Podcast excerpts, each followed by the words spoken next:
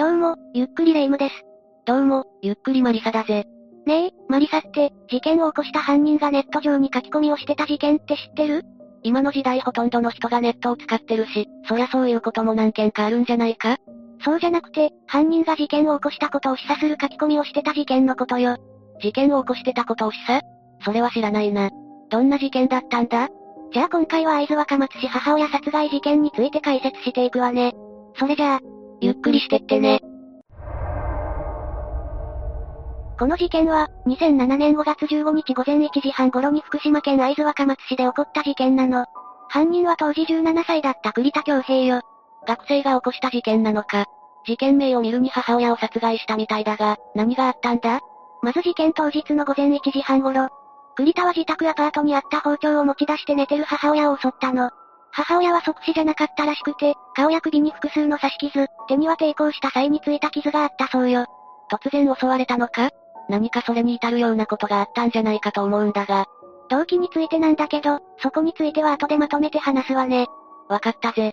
母親を殺害した後は栗田はどうしたんだ？殺害後、栗田はノコギリを使って母親の首と右腕を切断してて、そのうちの首、つまり頭部を学生カバンに隠して家を出てるわ。隠すために解体したっていう感じじゃなさそうだな。頭部だけ持ち出しても意味がないし。そのカバンを自転車のカゴに入れた栗田はカラオケに行って、その後インターネットカフェに行くっていうルートで夜を過ごしてるのが確認されてるわ。何かの表紙にバレる可能性があるのに随分と大胆な行動をしてるな。そして夜が明けると、午前6時20分頃に携帯電話で予約したタクシーに乗り込み、会津若松署へと向かったの。そこで栗田は自分が母親を殺害したことを明かしたわ。初めから実施するつもりで行動してたのか？なんだか奇妙な行動だな。普通殺人を犯した犯人はバレないようにと逃げたり偽装をしたりするものだが、ちなみにこの時にはすでに、母親の頭部から流れ出た血によって学生カバンが染みてて、乗ってきたタクシーのシートにも血が付着してたそうよ。警察もいきなりそんな犯人が実施してきたら驚くだろうな。ええ。実際にその時に対応した女性警官は、カバンの中の母親と目が合ってそっと押して、医務室に運ばれてしまったみたいだからね。いくらいろんな事件などに対応しないといけない警察といっても、そういう事件は滅多にないだろうからな。そうなってしまうのが普通だと思うぜ。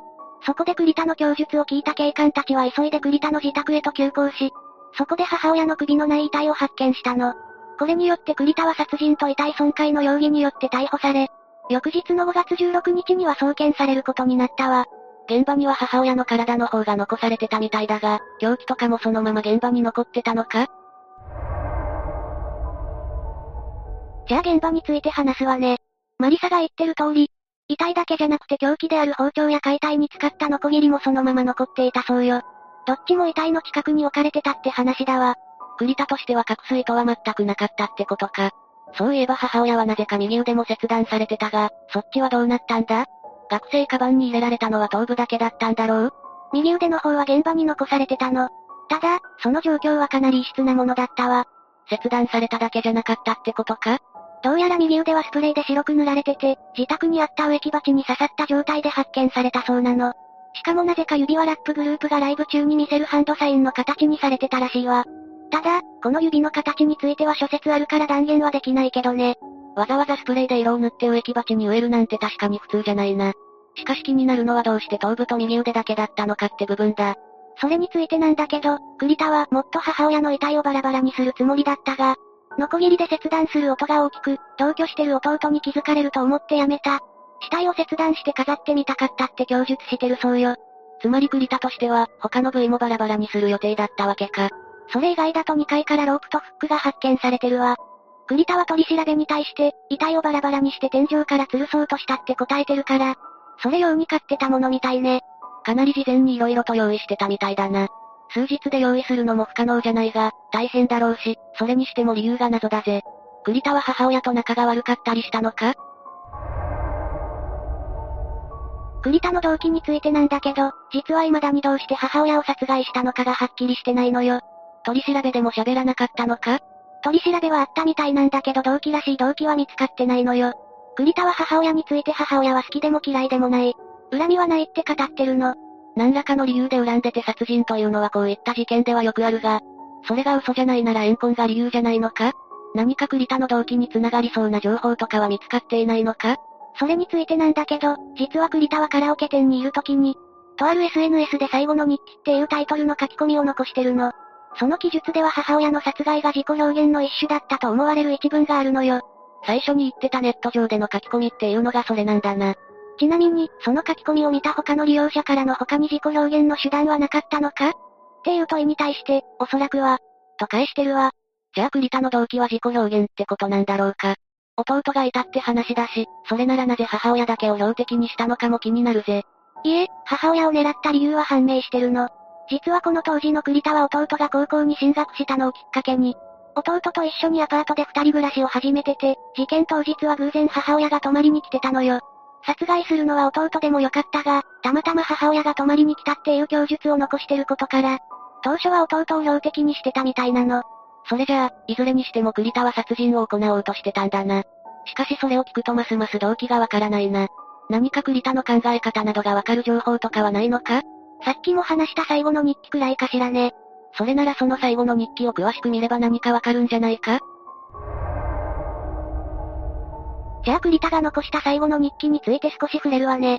すべて話すと少し長くなってしまうから、一部を抜粋するわ。まずは、僕は犯してはならない罪を犯しました。っていう書き込みよ。なるほど。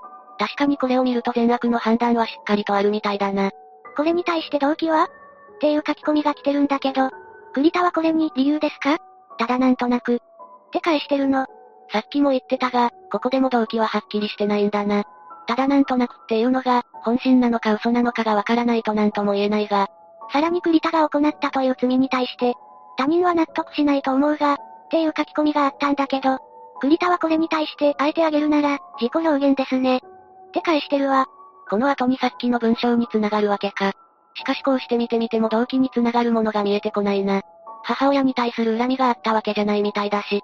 ちなみにネット上では栗田はこれ以外にも書き込みを残してるってされてるんだけど、それについても少しだけ触れておくわね。これ以外にも何か書き込んでたのか？実は2チャンネルの掲示板に、5月14日午後9時2分に、母親殺してきた、っていうスレッドが立ってたの。あれ、少しおかしくないか？確か栗田が母親を殺害したのは5月15日の午前1時半頃だよな。ええ。だからこれは実際には栗田が立てたものじゃなくて、偶然この日に別の誰かが立てたスレッドだった可能性が高いのよ。じゃあ事件には無関係なんじゃないか？それとも何か関係してるとか？いいえ。今のところこのスレッドが栗田が立てたものだという確証はないし、時間の矛盾があるから無関係だと考えられてるの。それなら紹介しなくてもいいんじゃないか？それがこの事件の発生時刻にかなり近かったということもあって、このスレッドを立てたのが栗田だっていうご情報や誤った認識が一部で広まったのよ。だから念のため触れさせてもらったわ。確かにあまり細かい時間とかまで知らない状態で見ると、栗田が立てたスレッドのように感じてしまうかもしれないな。動機の部分に謎の多い事件を起こした栗田だけど、そんな彼の裁判は福島家庭裁判所会津若松支部で行われたわ。かなり残虐な事件だと思うんだが、家庭裁判所で行われたのか。なんとなくこういった事件は、未成年でも刑事事件扱いになる印象があるが。確かに未成年とはいえ17歳が凶悪事件を起こしたら、逆送致されて刑事裁判にかけられる可能性はあるの。ただ栗田に行われた精神鑑定の結果、比較的軽度な精神障害が認められたの。だから家庭裁判所で裁判が開かれたわけか。それで判決はどうだったんだ？栗田には医療少年院送致という形で保護処分が下されたわ。軽度な精神障害が認められるから医療少年院送致なんだな。ええ。増永健一郎裁判長は栗田の完全責任能力を認定しつつも十分な治療と教育が必要と判断して、成人と同じ公開の刑事裁判につながる検察官送致という判決は下さなかったの。しかし軽度な精神障害が確認されたってことだが、何かそれに至るようなことでもあったんだろうか。じゃあ栗田が精神障害を発症してた可能性について最後に触れておくわね。先天的なものじゃなく、後から発症した可能性があるのか？実は栗田は事件までの間に、いくつか精神面に問題が起こってたと思われる過去があるのよ。何があったんだ？